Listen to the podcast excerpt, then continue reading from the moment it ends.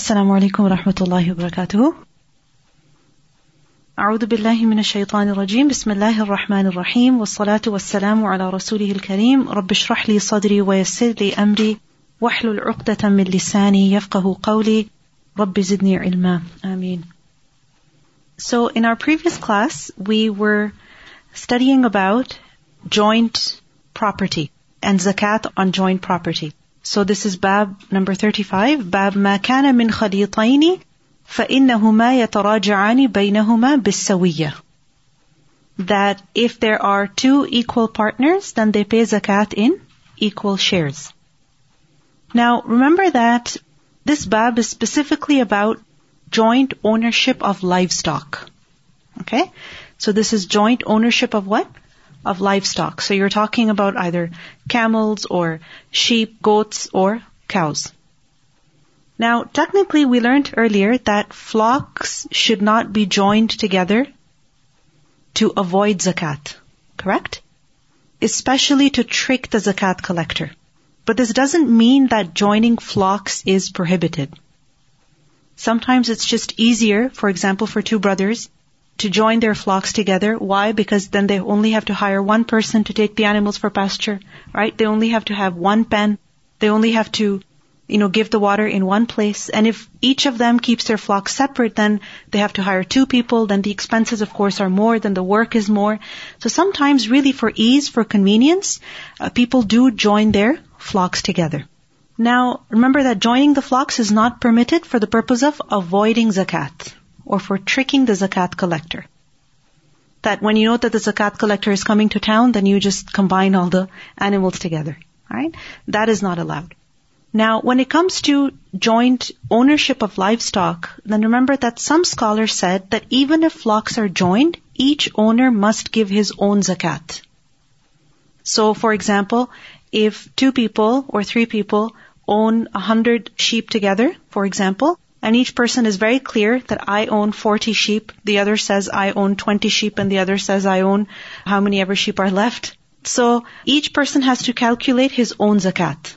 But other scholars, they say that mixed flocks, alright, mixed flocks are such that they will be treated as a single flock. Okay? And this is what Imam Bukhari is alluding to. That mixed flocks extract the zakat of a single flock. So you will treat a mixed flock as what? As a single flock. But remember there are some conditions where mixed flocks will be treated as one flock. What are those conditions? The conditions are, for example, that the livestock must stay in the same place in the night. Alright, there's one barn or one pen or, or whatever it is. They share that area in the night. Likewise, the pasture is the same. Likewise, what they drink is the same. Likewise, they're even milked by the same person. And their place of milking is the same. So basically, if all of those animals are being treated as one flock, then only one zakat will be taken out of it. And this is regardless of whether the flock is distinguishable or not distinguishable. Alright, sometimes people are able to tell, okay, this brown sheep is mine and the other says the white one is mine.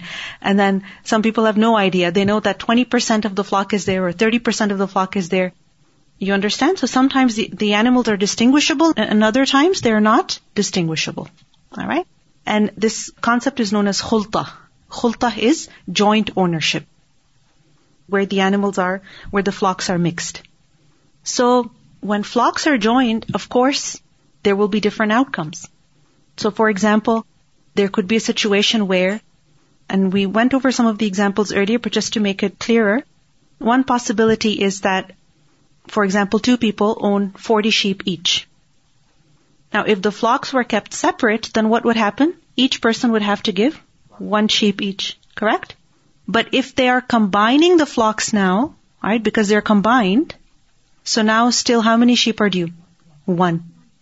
Correct? So this is easy for the owners also, but how is that one sheep going to be given? We discussed that earlier, that one person is going to give the sheep and the other is going to give him half the value in some form. Sometimes what happens is that with joint, with joint flocks, both partners have to give more zakat. How? That for example, two people own 20 sheep each. Alright? But their flock is joined. Now, what do they have to do? They have to give one sheep, correct? If they had kept their flock separate, then would they have to give zakat? No. Another possibility is that one person has to give less zakat and the other has to give more. How? That one person owns, for example, 40 sheep and the other owns 20 sheep. So you have two thirds ownership and one third ownership, right? So now the zakat is going to be given the same way. But if they had not combined their flock, then what would happen?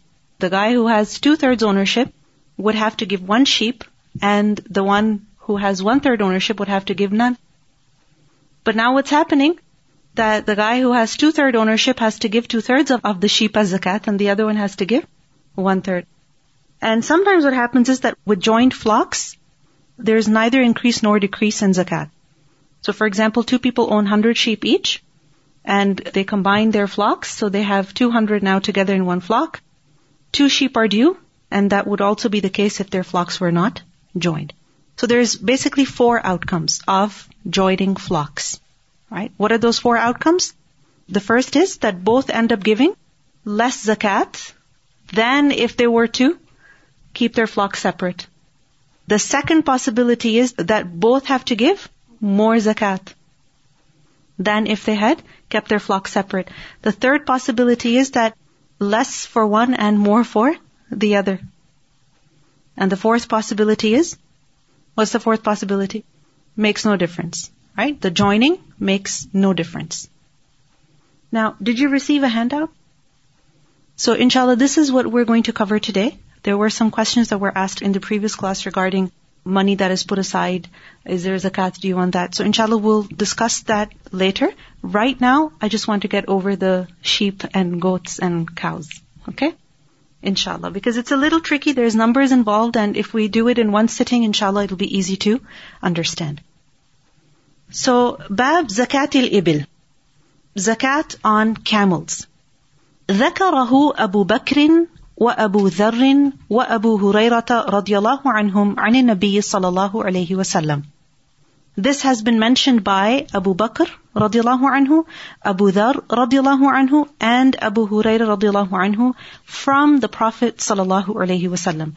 Meaning each of these companions has narrated a hadith from the Prophet sallallahu alaihi wasallam that show us the obligation of giving zakat on camels. Alright? And these are big names. Abu Bakr, Abu Dhar, Abu Huraira, radiallahu anhum. حدثنا علي بن عبد الله حدثنا الوليد بن مسلم حدثنا الأوزاعي قال حدثني ابن شهاب عن عطاء بن يزيد عن أبي سعيد الخدري رضي الله عنه أن أعرابيا سأل رسول الله صلى الله عليه وسلم عن الهجرة So Abu Sa'id al-Khudri radiallahu anhu reported that an A'rabi man, A'rabi is a Bedouin, so a Bedouin man, he asked the Prophet ﷺ about hijrah. He asked him about hijrah, meaning he asked him permission or, you know, the details that I want to do hijrah, where should I do, how should I, when should I. So he asked him about hijrah. فقال, so the Prophet ﷺ, he said, وَيْحَكْ, woe to you, إِنَّ شَأْنَهَا شَدِيد. It is a very hard matter. Sha'n is the situation. So the sha'n of hijrah is very shadid, meaning this is a very difficult matter. فَهَلْ لَكَ مِنْ إِبِلٍ تُؤَدِّي صَدَقَتَهَا Do you have any camels on which you give charity, meaning on which you give zakat? قال نعم. The man said yes. The Bedouin said yes, I do have camels and I do give zakat on it. قال the Prophet ﷺ said فَعْمَلْ مِنْ وَرَاءِ الْبِحَارِ So work beyond the seas. The Arabs use the word seas, oceans, to refer to far off lands. Meaning stay where you are in the far off land where you have come from and keep working. Keep doing what you're doing. فَإِنَّ اللَّهَ For indeed Allah لَن يَتِرَكَ مِنْ عَمَلِكَ شَيْئًا for Allah will not neglect any action that you do. So what do we see in this hadith? That this Bedouin wished to make hijrah to Medina. And when he asked the Prophet ﷺ about it, the Prophet ﷺ discouraged him. He said this is a very difficult matter, but he asked him that, do you have camels on which you give zakat? And the man said yes. So the Prophet ﷺ told him to continue doing what he was doing, meaning keep giving zakat on the camels that he owned, and he should not belittle any good that he does. Why? Because Allah subhanahu wa ta'ala will not neglect his good work. So, what do we see over here? What do we learn from this hadith? Imam Bukhari is bringing this hadith to show the obligation of zakat on camels. Because the Prophet ﷺ asked him, do you have camels on which you give sadaqah? Right? So zakat is to be given on camels. So that is proven. But what other lesson is there in this hadith for us? Or what comes to your mind? Go ahead. Okay, good. That Allah subhanahu wa ta'ala will not waste any effort of a person.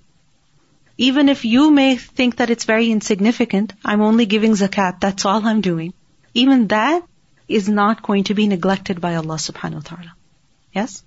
I was going to say something similar that we often think that we have to do something very courageous or bold in order to be successful in Allah's eyes, but He knows what's in our heart and the small deeds matter. We're, we were in Talim al-Quran, we're learning about, we learned about the people of the cave and how even walking away was an ihsan that they were doing to themselves and for their circumstance and that was such a legacy that Allah preserved their story. Even to now, Muslims recite their story every Friday till the Day of Judgment.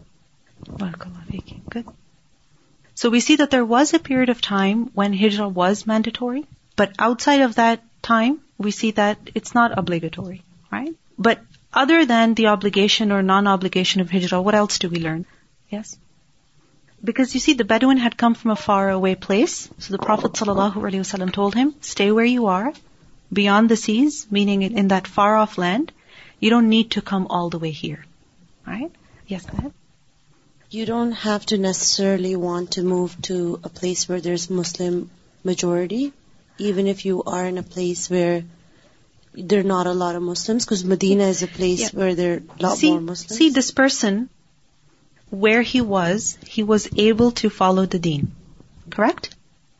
He was able to give zakat. Zakat is one of the five pillars. So if you're able to practice your deen freely, so there's no restriction like that, that you're not able to pray and you're not allowed to give zakat and things like that, then you don't need to move. Right? Hijrah is what? Hijrah is basically to leave your homeland, to leave your place. Why? Because you're not able to be who you are. Right? You don't find that freedom. There's persecution, in fact. So a person has to move to a better place where there's freedom and, and he's able to practice his deen. And remember that hijrah is not just about leaving your country. Hijrah is also, for example, leaving a sin, leaving a, a bad habit, leaving the wrong company. So even, for example, if there's backbiting going on somewhere and you get up and leave, that is also a form of hijrah. Alright, so hijrah has levels. What I find very striking about this hadith is that everyone is not cut out for every virtue. Because sometimes what happens is that we see people doing certain great things and we envy them. And yes, we should envy them. We should try to be, you know, as good as possible. But at the same time, we have to recognize the strengths that Allah subhanahu wa ta'ala has given us and the abilities that He has given us and the situations that Allah subhanahu wa ta'ala has put us in. Instead of always comparing ourselves with high achievers, right? Or, or people who seem to be achieving more than we are achieving. Yes, our desire should be to go as far as possible, but at the same time, we should recognize what situation we are in, what abilities and strengths Allah subhanahu wa ta'ala has given us, and make the best use of them. Anything else? Yes, go ahead. Mm-hmm. Woe to you. It's an expression. Right? Woe to you.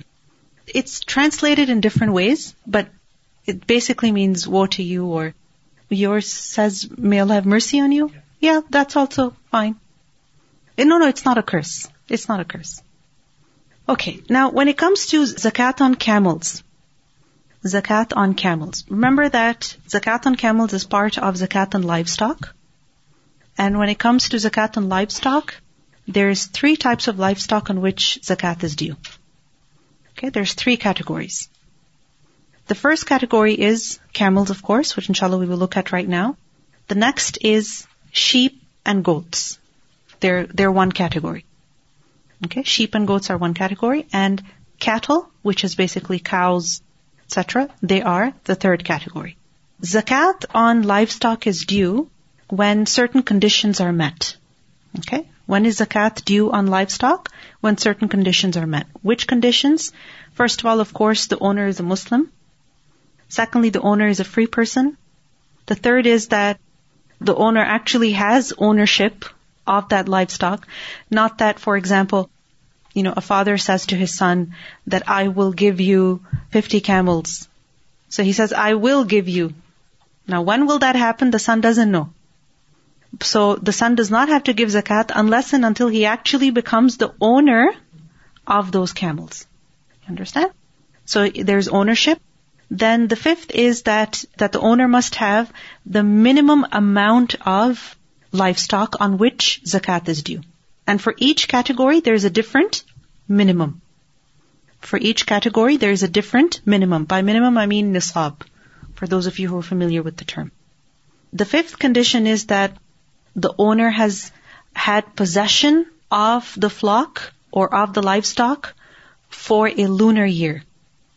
After one lunar year, then zakat is due. And remember that a lunar year is roughly 10 days shorter than a solar year. So there is a difference. Okay? There's a difference in the length also. And the sixth condition is, and this is very important, that is that animals are grazed on pasture that grows without human intervention. Okay? Try to understand this first. These animals are grazing on what? Which pasture? Pasture that grows or herbage that grows without human intervention. So if, for example, the animals are being fed, let's say, food is bought for them, okay, and then brought, is zakat due on those animals? No. And also remember that these animals are not working animals. There's no zakat on working animals. So for example, if a person has camels, but those camels are used for farming, for irrigating the land, for example, right? Or a person owns some cattle, but let's say a bull is used for, you know, working in the fields, again, no zakat is due on that. Okay? So remember these conditions. Did you have a question? Go ahead. Um, so for the Laga, uh, how do we, so we own actually in certain countries, you can actually have that animal for like a month. Yeah. Uh, So you don't have to give zakat because you've only owned it for a month. So even though. Uh, okay? So if, for example, you buy, let's say, 10 camels, and then after a year or two years you intend to slaughter them, then you have to give zakat. But if you slaughter them before the year has passed, then there's no zakat due. Now, what is the nisab on uh, of camels? This is where your handout is useful. Okay? Yes, go ahead. The first is Islam, the owner is Muslim. The second is the owner is a free person, not a slave. Alright? The third is that he must have actual ownership. Now, when it comes to the nisab of camels, we have gone over this before, but again, I'm just going to repeat because now it's actually on paper for you. So the first important thing is that we learned that zakat is due on camels when a person has five camels. Five or more. For less than five, no zakat. For four camels, no zakat. For five camels, there is zakat. Now, between five and 24 camels, if a person owns anywhere between five and 24 camels, how much zakat is due? One shah. Shat is sheep. Alright? One sheep for every five camels. What does that mean? If you see the next section, you have five, six, seven, eight, nine. If you have five camels or six or seven, eight or nine camels, how many sheep? One sheep. If you have ten camels, then how many? Two. Because it's one sheep for every five camels. Okay? Write this down. One sheep for every five camels. Okay? But this is only up to 24 camels. Okay? So, if you have five camels, how many sheep? One. If you have 10 camels, how many sheep? Two. If you have 15? Three. If you have 20? Four. Clear? Okay. The next is if you have 25 or more. 25 or more camels up to 35, then a bint makhad is due. And we did this earlier. What is a bint makhad? One year old female, alright, which is now in its second year, meaning one year is complete. Okay? If a person has 36 camels, or up to 45, then a bint laboon is due. And a bint laboon is two-year-old camel in third year, female. Then 46 to 60, you have one hiqqa. What is a hiqqa? We've done that. Again, it's written here also. 61 to 75, a jada'a. 76 to 90, two bint laboon. 91 up to 120, two hiqqa. Alright. 121, three bint laboon. More than 121. This is interesting. If a person has more than 121 camels, then how much zakat is due?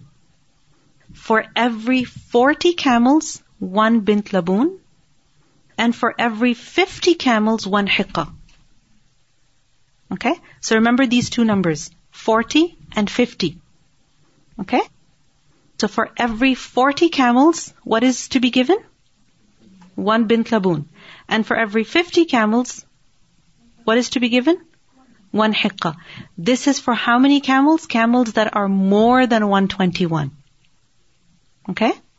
So now, if a person has 140 camels, then what do they have to give? I've broken it down for you. 140 means 50, 50, and 40. Correct? So how many camels for 50? What do you have to give for 50? One hiqqa. Right?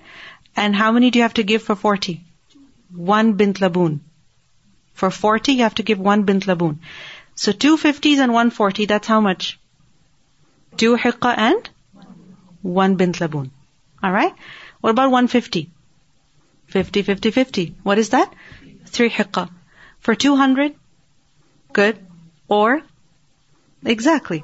So you can have five, five bint laboons or four hiqqas. Correct? It's broken down for you. You can see? 40 plus 40 plus 40. You see that? So, in some cases you can see that you could basically, you know, you have a choice. Isn't it? You can either give five bint laboons or you can give four hiqqas. Now, where you have an option, what do you give? When more than one amount is possible, the owner pays whatever is in the best interest of the poor. Okay? Make sure you write that down. When more than one option is possible, when more than one amount is possible, then what does the owner give? What does the owner give? Whatever is in the best interest of the poor, of those in need. And the zakat collector will also see what is in the best interest of the person giving the zakat. Because it's possible that he has a certain number of hiqqas and a certain number of bint laboons, right? So he's not able to give this or that. You understand? So they have to see what's available in the flock, alright, and what he's able to give. So both options are possible, but you have to see what is in the best interest of the poor and also what is in the best interest of the person giving the zakat. In the next hadith, actually, we will see that if a person does not have the actual animal, then he has another option. And that option, inshallah, we will see in the next hadith. Okay, so this was zakat for camels. This is very specific. This is zakat for camels, and this formula cannot be applied on sheep, it cannot be applied on cows, it cannot be applied on gold or silver, on cash, alright, on business. This is specifically for camels. Okay? But this is part of our deen. So uh, it's it's good to know that there is zakat on these things. And you know, you might be wondering how is this even relevant to us? There are very um, you know subtle things that we can pick up from here. That first of all, look at how precise our deen is. Right? Look at how specific it is. That for this amount, this kind of animal. For this amount, this kind of animal. Right? And then we see that where more than one option is possible, we have been told to look at the best interest of the poor person. And also go easy on the giver, on the person who's giving the zakat. That don't make things impossible for him. Okay, so باب من بلغت عنده صدقة بنت مخاض وليست عنده. Man, a person who بلغت عنده he's supposed to give sadaqatu, the zakat of binti makhadin, of a two-year-old she camel. That's what he's supposed to give, given the number of camels that he has. But the problem is, وَلَيْسَتْ عِنْدَهُ But he doesn't have a two-year-old she camel. He has one-year-olds, he has three years old, uh, three-year-olds. He doesn't have this specific camel. Now, what is he supposed to do? حدثنا محمد بن عبد الله قال حدثني أبي قال حدثني سمامة أن أنسا رضي الله عنه حدثه أن أبا بكر رضي الله عنه كتب له فريضة الصدقة. Anas رضي الله عنه reported that Abu Bakr رضي الله عنه wrote to him the فريضة فريضة meaning the obligation, the, the details of the law. Which law? The law pertaining to a sadaqah. And by sadaqah, what is meant is zakat. التي أمر الله رسوله صلى الله عليه وسلم. The law which Allah had commanded His Messenger صلى الله عليه وسلم of.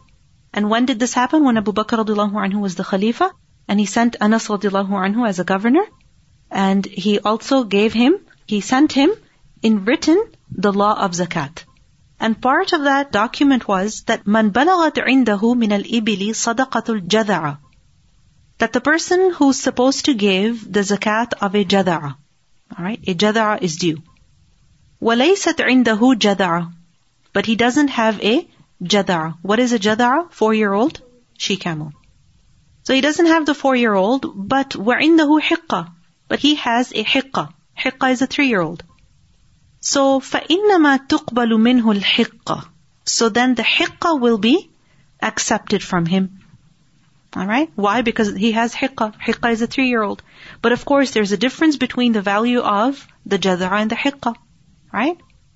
So what will happen? وَيَجْعَلُ مَعَهَا شَاتَيْنِ إِنِ اسْتَيْسَرَتَا لَهُ And what will happen? He adds two sheep to it What will he do? He will also give two sheep. If that is easy for him, أو عشرين درهما or 20 dirham.